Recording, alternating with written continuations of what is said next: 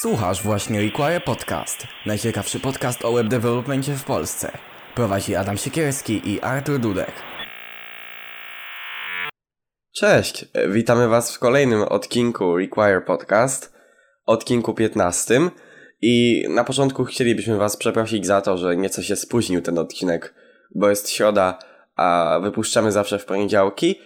No niestety, ze względów technicznych i prywatnych nie mogliśmy go nagrać wcześniej, ale jest w drodze rozwiązanie, które nam pomoże wypuszczać te odcinki bardziej regularnie. Jeżeli jakby mamy jakieś problemy, to będą się już pojawiały regularnie, jest w drodze, idzie z Amazona. Ja się nazywam Adam, witam was z alergią, bo jest lato i coś tam pyli i mam alergię, więc witam was z tkanym nosem, a ze mną jest Artur. Cześć.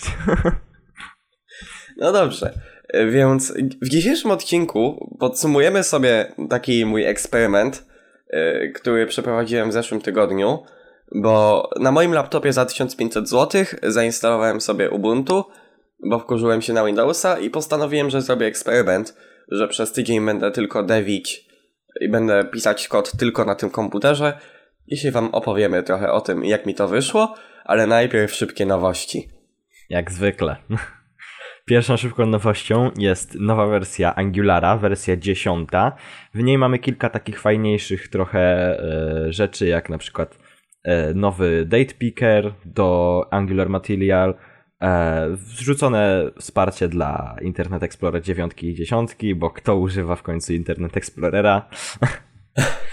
I jeszcze nowsza wersja TypeScripta, TypeScript 3.9 będzie wspierany. No, o Internet Explorerze już kiedyś mówiliśmy, nie? Jak to z tym jest? No już korzystają z tego w teorii, nie wiem, firmach i rzeczywiście z tych starszych wersji, a Angular mam wrażenie, że się nadaje do takich rozwiązań Enterprise, więc jest to dość odważny krok ze strony Angulara, żeby porzucić to wsparcie w Angularze 10. Chociaż pewnie strony i tak będą działały, jakąś tam podstawową funkcjonalność będą miały w tym Angularze 10, nie? To chyba nie będzie tak, że one nagle przestaną działać. No. Jakby teraz chyba mi się zdaje, że wszyscy jak już to korzystają z Edge'a, nie? Jak już podstawowa przeglądarka to Edge raczej. Tak, no bo w Windowsie 10 już są, nie? Już się przenoszą przez 10. No, bo jakby jakieś firmy czy tam ktokolwiek, bo jakby Windowsa 7 można zupdate'ować do Windowsa 10 za pomocą właśnie klucza od 7 za darmo, więc jak ktoś miał 7, no to pewnie teraz, jak jeszcze wiesz, rzucają wsparcia dla XP-ków i innych starszych takich systemów, no to na pewno update'ują wszyscy do 10 i z Edge'a już korzystają, więc no jakby bardzo mało pewnie osób korzysta już z tego Internet Explorera. No są takie strony ze statystykami, nie? Jaka tam część sieci korzysta z Explorera i rzeczywiście ostatnimi czasy spadło to ten procent użytkowania i 9 i 10. Więc no i jeszcze Internet Explorer porzucać. Mobile. Wątpię, a to był że ten na Windows wiedział, Phone, że coś takiego istnieje. To było na Windows Phone, ja pamiętam, korzystałem kiedyś z telefonu z Windows Phone'em 7 i tam był właśnie Internet Explorer Mobile. No, więc to wszystko już nie działało już od dawna. Połowa internetu, znaczy nie, co ja gadam, 90% internetu nie działało już od dawna na Internet Explorer, więc nie dziwię się, że wiesz, kolejne jakby technologie porzucają po prostu wsparcie do tych starszych przeglądarek. No tak, no bo jakby tutaj, wiesz, masz problemy z developmentem takich rozwiązań, bo trzeba tworzyć profile dla nowoczesnych rzeczy ze standardów S6, S7, S8 i po prostu szkoda czasu na adaptowanie stron, by korzystały z Internet Explorerów. Zajmuje to po prostu więcej czasu, a nikt z tego pewnie praktycznie tak czy siak nie korzysta. No i jeszcze dochodzi ta rzecz, że strona wtedy więcej waży, bo trzeba zakodować te wszystkie profile, nie? No, dokładnie. No dobrze. Kolejną nowością jest nowość od Stripe'a, czyli serwisu do płatności na stronach internetowych.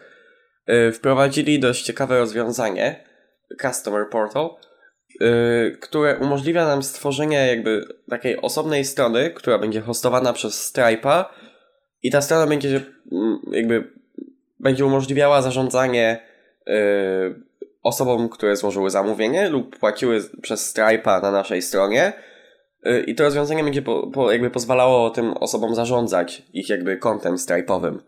Tak, dokładnie, bo na przykład jak mamy jakąś stronę, gdzie chcemy sobie zrobić jakieś subskrypcje, czyli comiesięczne płatności, to właśnie pomoże naszym właśnie konsumentom zarządzać tymi swoimi subskrypcjami, czy jakąś historią płatności, czy swoimi właśnie metodami płacenia, kartami, takie tam. No ogólnie Stripe jest mega fajną usługą. Podoba mi się to jakby to, w jaki sposób oni do tego podchodzą, bo Stripe pozwala nam stworzyć jakby sklep oparty na te technologie jumpstackowe, na technologiach jumpstackowych, jak na przykład Gatsby. Gatsby chyba w ogóle korzysta ze Stripe'a w przypadku ich sklepu. Mhm. No wiele już jakby serwisów korzysta ze Stripe'a, bo jest on po prostu łatwy, nie? No tak, zgadza się. Nie, jakby po co tworzyć jakieś swoje własne... Mi się zdaje, że nikt w dzisiejszych czasach nie tworzy już jakby swoich własnych rozwiązań płatniczych, tylko korzystają już właśnie z rzeczy typu Stripe czy coś. No... Bo są o wiele łatwiejsze. Jak ktoś ogarnął płatności, no to lepiej, wiesz, już do niego iść płatnościami. Tylko, że zależy jaki masz poziom separacji strony od płatności, bo niektóre jakby serwisów do płatności jako tako nikt nie tworzy. Potem jeszcze jakby od zera nikt nie tworzy, tylko się korzysta z tych zewnętrznych, tylko zależy jak te zewnętrzne są zintegrowane z naszą stroną. Czy one działają tylko jakby na podstawie API, czy korzystają na podstawie jakby samego już elementu płacenia, czy tak jak Stripe one zupełnie separują ten cały proces checkoutu i tym podobnych rzeczy na swoją jakby część. No dobrze. I trzecią nowością jest to, co wydarzyło się w trakcie Apple WWDC 2020. To jest konferencja dla deweloperów od Apple'a, na której zaprezentowali kilka dość ciekawych nowych rozwiązań, które może web deweloperów bezpośrednio nie dotkną, ale dotkną naprawdę dużą część środowiska programistycznego ze względu na to, że na Macach wprowadzili nową architekturę procesorów. Już pod koniec tego roku wyjdą pierwsze takie pełnoprawne Maci z tą nową architekturą, bo Apple porzuca wsparcie i porzuca swoją współpracę z Intelem na rzecz procesorów, które sami wyprodukują, opartych na architekturze ARM. No, to nice. Jakby coraz częściej starają się odchodzić od, wiesz, rzeczy, które znamy i robić swoje własne, nie? No, bo jakby chodzi o to, że już jakby procesory Intela nie wypełniają ich potrzeb, bo oni chcą teraz więcej mocy, a laptopy się teraz bardziej grzeją, a oni tego nie chcą, więc stwierdzili, że przejdą na coś własnego. Dla deweloperów nie jest to moim zdaniem dobra wieść, bo trzeba będzie kupić nowego kompa, jeżeli będziemy chcieli kompilować aplikacje jakby natywnie na tą platformę. No i nie wiem jak to będzie wyglądało ze wsparciem z innych aplikacji, w sensie mówili, że tam od Adobe i z Microsoftem już nawiązali współpracę i wszystko działa, ale nie wiem jak będzie ze wsparciem i sportowaniem innych aplikacji, nie? Mhm. No, everything Apple. No dobrze, to myślę, że możemy przejść już do głównego tematu tego odcinka, czyli takiego podsumowania tego mojego eksperymentu z Ubuntu na laptopie za 1500 zł. Czy można z tego korzystać? No bo wiadomo, mamy jakby te dwa główne systemy operacyjne, macOS i Windows, no i jeszcze jest ta grupa Linuxów. I ogólnie rzecz biorąc, wiele deweloperów korzysta z Maców, niektórzy korzystają z Windowsów, no i jest ten Linux, który jest taki dość niszowy, mam wrażenie, w sensie nie wszyscy korzystają z Linuxa, nie wszystkim to pasuje, a ja postanowiłem zrobić sobie taki eksperyment, odłożyć mojego Maca na cały tydzień i popracować z tym Ubuntu. Jak to działało? No, generalnie mi się zdaje, że jakby wszyscy już wybierają takie jakby gotowe rozwiązania w stylu Maci, bo jest to po prostu o wiele łatwiejsze i takie clean mi się zdaje i po prostu jak już kupują Maca, no to mają tam wygrany macOS i jakby wiesz, Homebrew sobie wygrywają i się o nic nie martwią za bardzo, nie? Zazwyczaj. No. Na Linuxie trzeba dość dużo konfiguracji robić, jeżeli chcemy dostosować go do swoich potrzeb. Niektórzy to nie lubią, niektórzy tego nie lubią, niektórzy to lubią. Mi to się podoba. No, konfiguracja jest zawsze fajna, nie? Jak możesz sobie coś spersonalizować. No, ja spędziłem cały dzień praktycznie, albo nawet dwa chyba, na dojściu do takiego poziomu, w którym pomyślałem sobie, tu już jest ten poziom, na którym chcę zostać z tym Linuxem i na którym chcę pracować. No, ogólnie wrażenia są różne, bo z jednej strony mamy system operacyjny, który tak na froncie działa podobnie do macOS-a.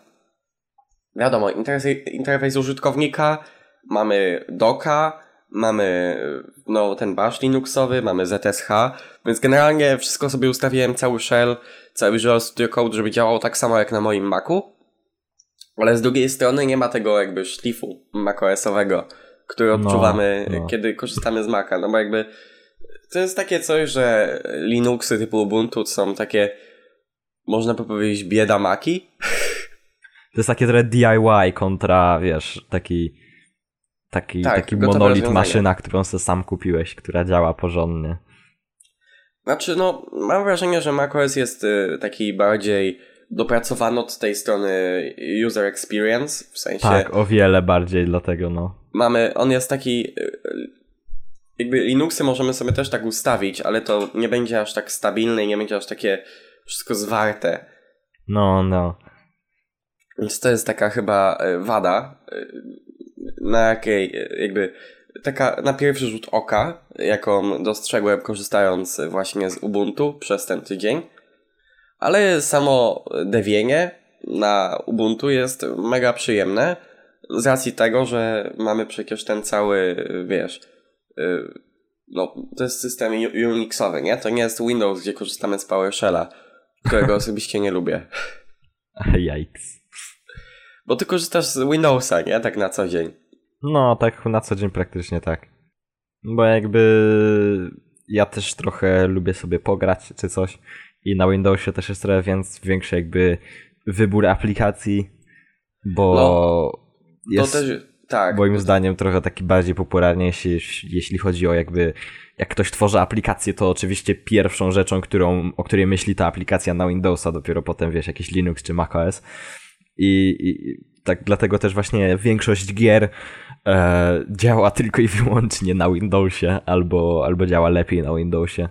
To też zauważyłem właśnie, że ale nie tylko gry, tylko takie ogólnie aplikacje, nie? Ale też aplikacje, tak, dokładnie.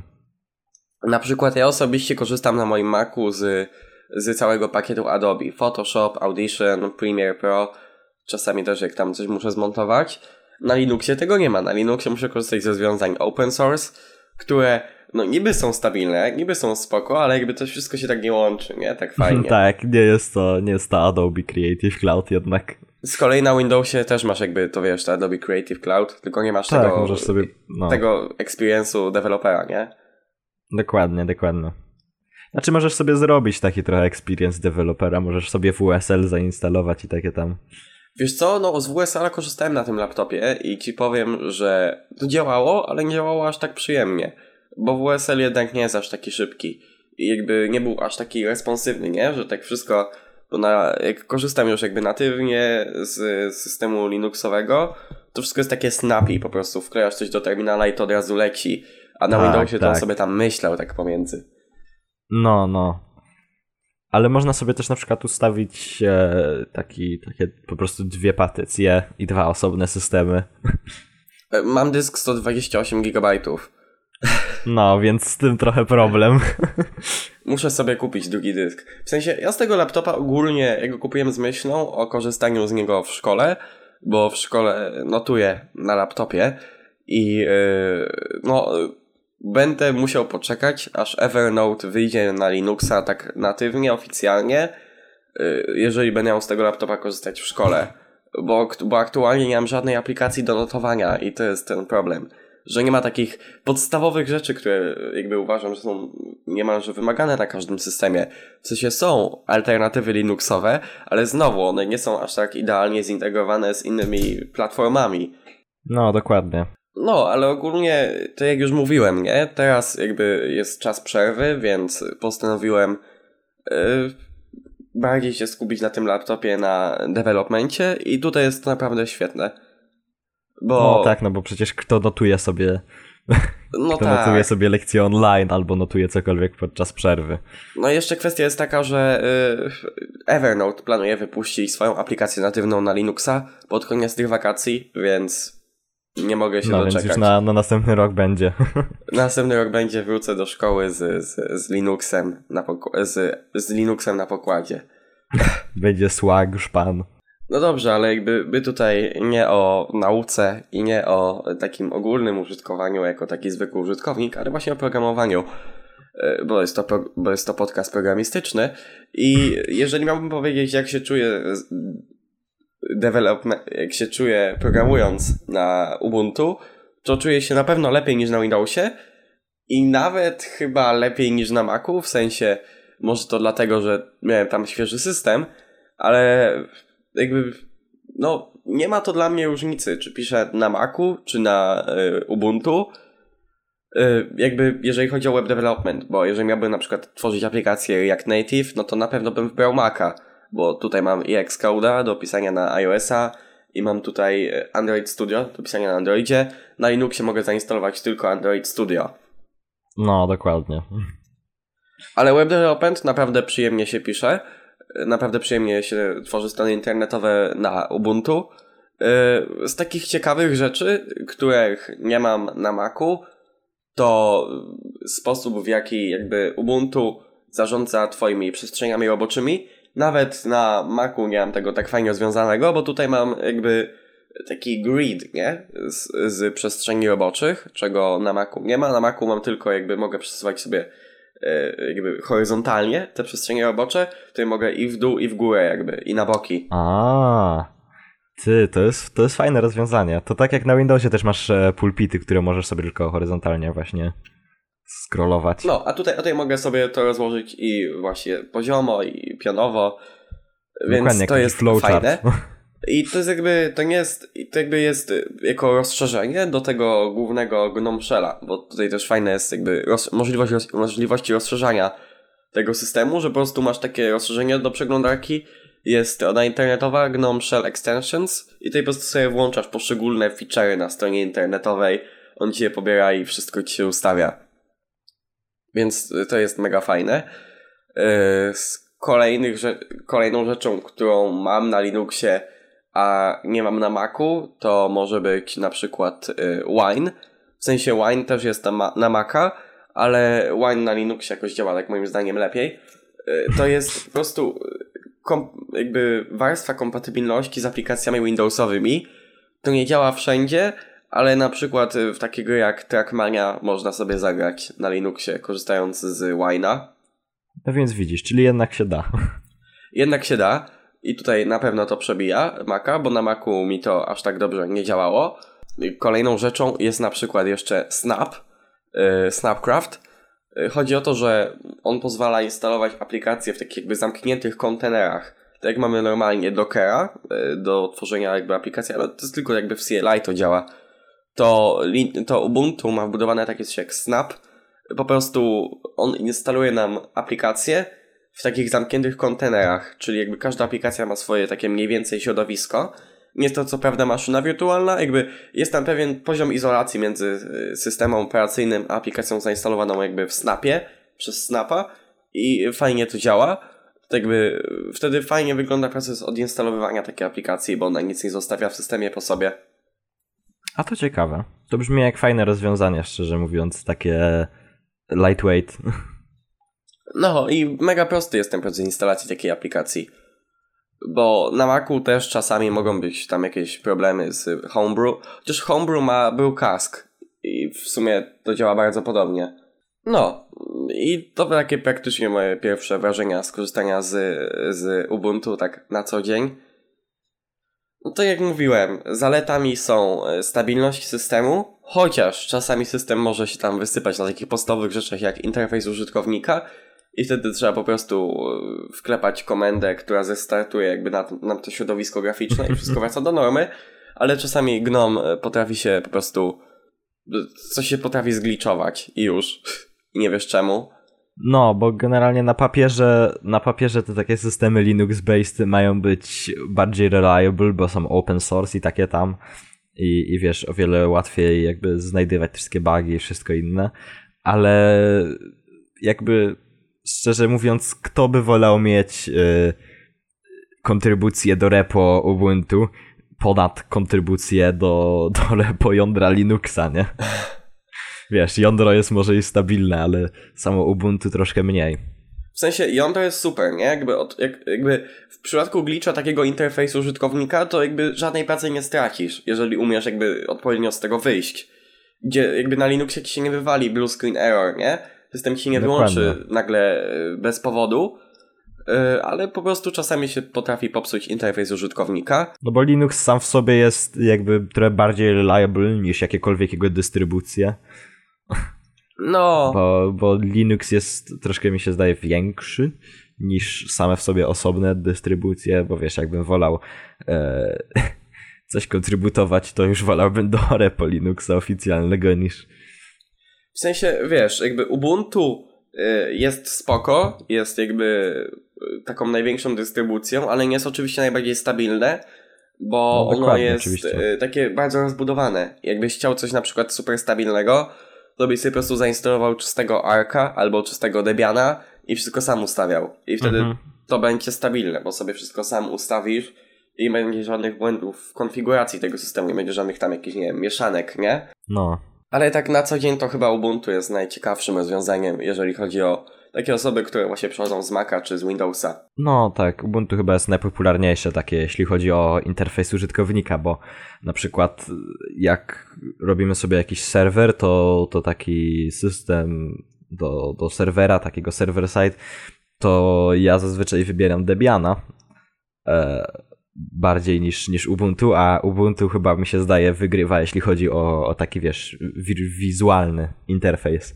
Tak, ono jest po prostu bardziej przyjazne użytkownikom, moim zdaniem po prostu. Dokładnie, jeśli chodzi o taki system, który używasz jako użytkownik i jako wizualnie po prostu klikasz na rzeczy, no Ubuntu chyba bardziej popularny jest pod tym względem niż te inne dystrybucje.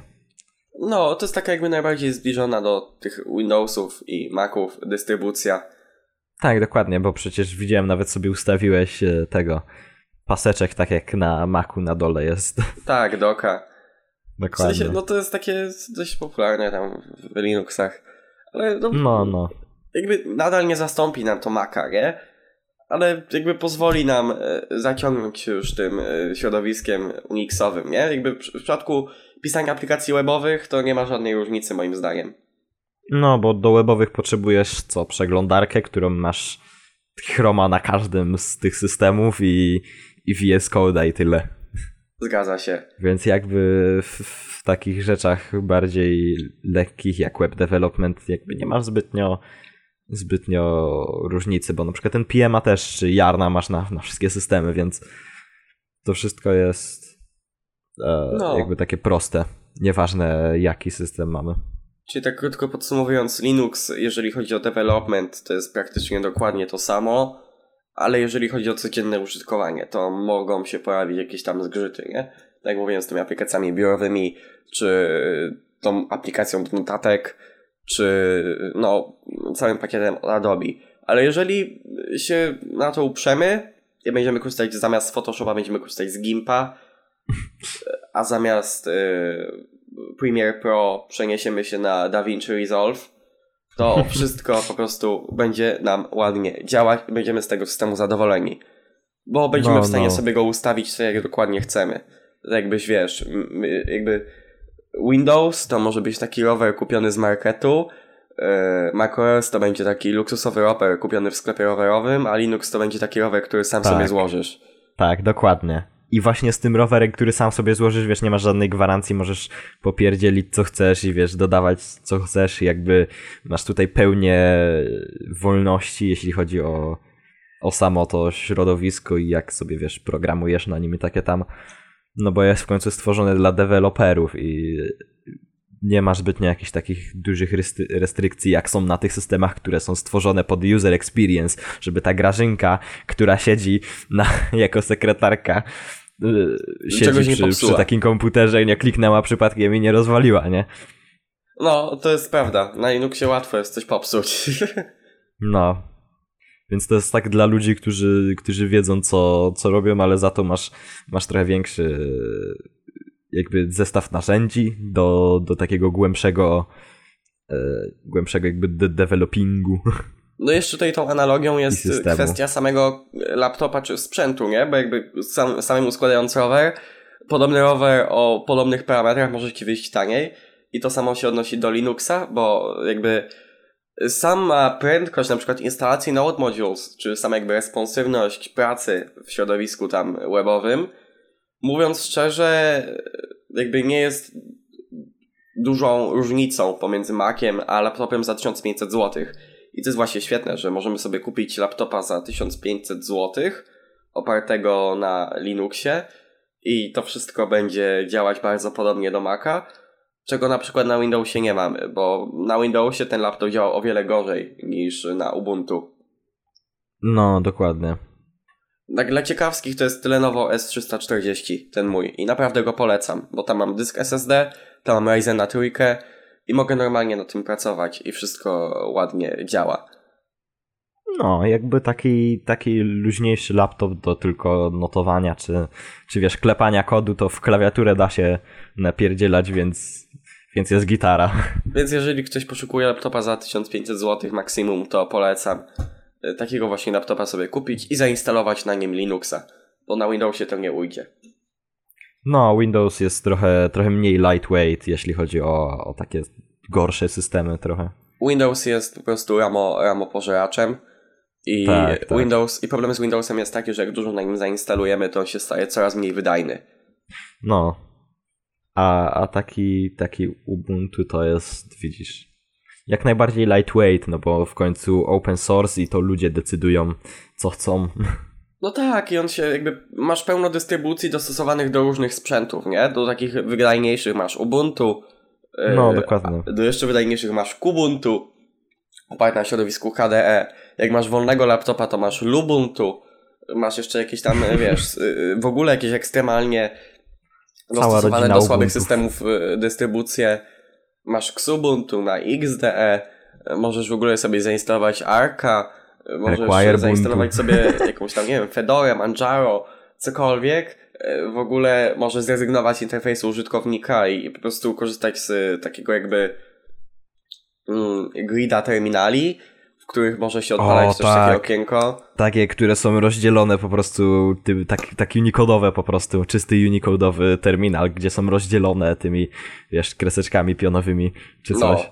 No, to jest mega fajne, też myślę, żeby sobie takie coś spróbować. Dokładnie, te wszystkie sexy terminale. Więc no, możemy teraz przejść do segmentu fajnych rzeczy. Zacznę ja. Bo ja w zeszłym tygodniu sobie powróciłem, w sensie nigdy w to dużo nie grałem, ale w zeszłym tygodniu sobie trochę tutaj na tym posiedziałem, na tym moim laptopie linuxowym, nad grą OpenTTD. To jest port, wiesz, jakby remake gry Transport Tycoon Deluxe, tylko że zrobiony open source, nadal rozwijany, co zabawne, a powstał chyba w 2000 roku gdzieś około. 2005. Więc już 20 lat ta gra istnieje i nadal się trzyma. Bardzo polecam, jeżeli ktoś poszukuje. Czyli praktycznie taka stara jak my. Jeżeli ktoś poszukuje jakiejś sobie gierki, żeby sobie tam popykać w wakacje, nie za dużo, i żeby taka gierka była lekka, dosyć, to polecam OpenTTD, bardzo lubię. Dokładnie. Taka bardzo chillowa gierka.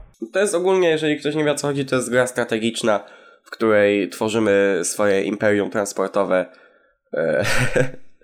i tworzymy po prostu połączenia pociągowe, autobusowe, lotnicze i tworzymy po prostu firmę transportową, która transportuje ludzi i towary. Bardzo fajne, polecam.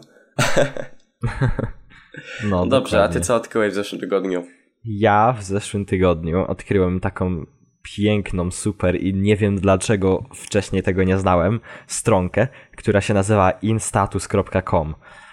Ona pozwala nam zrobić za darmo, kompletnie za darmo, stronę taką, taki status page w stylu właśnie status page od tego Atlassian, czy jak oni się tam nazywają? Tak, od Atlassian. Atlassian, no. Oni mają taki, Atlassian ma taki produkt jak Status Page, gdzie możesz po prostu zrobić sobie taką stronę w stylu, na przykład jak GitHub ma swój status page, czy Discord ma swój status page, że jak jest jakiś downtime, to pokazuje, na przykład jakąś wiadomość od deweloperów, że odkryli już jaki jest bug i naprawiają i tak dalej, wszystko na żywo, i pokazuje tam, wiesz, responsywność API, takie tam operational, czy degraded jakiś performance, czy cokolwiek, co się dzieje ze stroną, jakiś downtime, to jest oni właśnie... generalnie głównie robione pod klientów, żeby jeżeli tak, nasza dokładnie. Strona nie działa, to wiedzieli czemu nie działa i wtedy jakby budujemy takie zaufanie pomiędzy nami a klientami, że oni tam tak, nie wrócą. Dokładnie, bo ostatnio na przykład nie działał GitHub, nie mogłem w ogóle wejść na GitHuba, no to wchodzę sobie po prostu na status.github.com i widzę co się dzieje, że już wiesz, ludzie tam w GitHubie zrozumieli, że jest jakiś bug i to naprawiają i takie tam i na żywo jakby informują ludzi na tym status page'u. I właśnie status page od Atlassian jest płatny, a InStatus to jest praktycznie taka bardzo przybliżona kopia, praktycznie to samo, tylko że jest darmowe. I dostajesz darmową subdomenkę od nich, instatus.com bodajże. Więc masz po prostu za darmo na zawsze nielimitowane wszystko i możesz sobie dopłacić do planu Pro $20 i wtedy możesz swoją własną domenkę jakby podłączyć. Ale tak to po prostu jest to genialne, bo jest to dosłownie status page, tylko że darmowy. I zawsze szukałem czegoś takiego, bo status page zawsze mnie fascynował, zawsze uwielbiałem sam w sobie koncept i wygląd status page'a, a to wygląda bardzo ładnie i praktycznie jest po prostu tanie i nielimitowane i po prostu genialne. Polecamy. Dokładnie. Require Podcast certified. No. Jakikolwiek downtime to już nie jest dla nas straszne. Chyba podłączymy to na naszą stronę. Zobaczymy, czy będzie działać. Dokładnie, trzeba by było sprawdzić. No dobrze. I podobno jest trochę szybszy niż status page. O, no to też pozytywna rzecz. No dobrze, więc dziękujemy za przesłuchanie tego odcinka. Dzisiaj wyszedł nam taki trochę pogadankowy. Mamy nadzieję, że wam się takie podobają. Możecie dać znać. Jest to jakby też taki pierwszy odcinek typowo pogadankowy, gdzie nie stworzyliśmy żadnych tam specyficznych notatek odnośnie tego, co chcemy powiedzieć. Więc mogło wyjść trochę chaotycznie, ale będziemy starali się w tym kierunku nie tyle co kierować nasz podcast, a się rozwijać, bo takie odcinki też mogą wyjść fajne, jeżeli będą fajnie poprowadzone. Też skłaniamy się ku zapraszaniu jakichś gości do naszego podcastu, więc możecie oczekiwać tam w najbliższym czasie, że jakiś gość może się pojawić. Napisaliśmy do jednego, naprawdę ciekawa osoba. Jeżeli odpisze, no to pewnie się znajdzie tutaj. No, fajnie by było usłyszeć czyjś głos, oprócz tylko naszego co chwilę na podcaście. A tą osobę, którą zaprosiliśmy, na pewno znacie. Taka tutaj informacja. Oczekujemy na pewno, ale pewnie wiele osób zna. No tak, większość osób kojarzy zna. Chociaż. Bardzo rozpoznawalna osoba. Więc możecie ten podcast polecić swoim znajomym. Możecie dać łapkę w górę, możecie dać komentarz, możecie napisać do nas, co o tym sądzicie. Zapraszam na naszego Discorda, tutaj będziecie mogli sobie z nami trochę pogadać. Jeszcze raz przepraszamy za tą małą nieregularność w ostatnim tygodniu. Niestety w wakacje będzie to tak wychodziło, bo co chwilę coś się dzieje, tam ktoś gdzieś wyjeżdża czy coś, więc mogą się pojawiać takie niespójności. Ale postaramy się, może najwyżej jak coś to już nagramy na zaś, jakiś odcinek czy coś. No, więc... ja na pewno staram się, ja sobie właśnie zamówiłem mikrofon z Amazona, tak jak już mówiłem, żeby móc właśnie też tam poza moim głównym domem nagrywać, więc... No, ale fajnie by było też sobie nagrać, wiesz, trochę na zaś jakiś odcinek, na wszelki wypadek, jak któryś z nas miałby gdzieś, wiesz, wyjechać, czy coś. Albo ktoś miał alergię. Tam, editing magic. Wczoraj miałem jeszcze gorzej. Naprawdę wczoraj nie mogłem prawie że mówić, bo co chwilę po prostu... Jajks. No, ale Postaramy się jakby wrócić do tego normalnego planu. Nic się tutaj nie zmienia, nie umarliśmy. Nie. W poniedziałki odcinki się pojawiają. Tam na Instagramie was informujemy na bieżąco, jeżeli coś tam by znikło, czy coś. Dokładnie, jeżeli zawsze na Instagramie jest, na story czy coś, jakieś powiadomionko. Do widzenia. Cześć.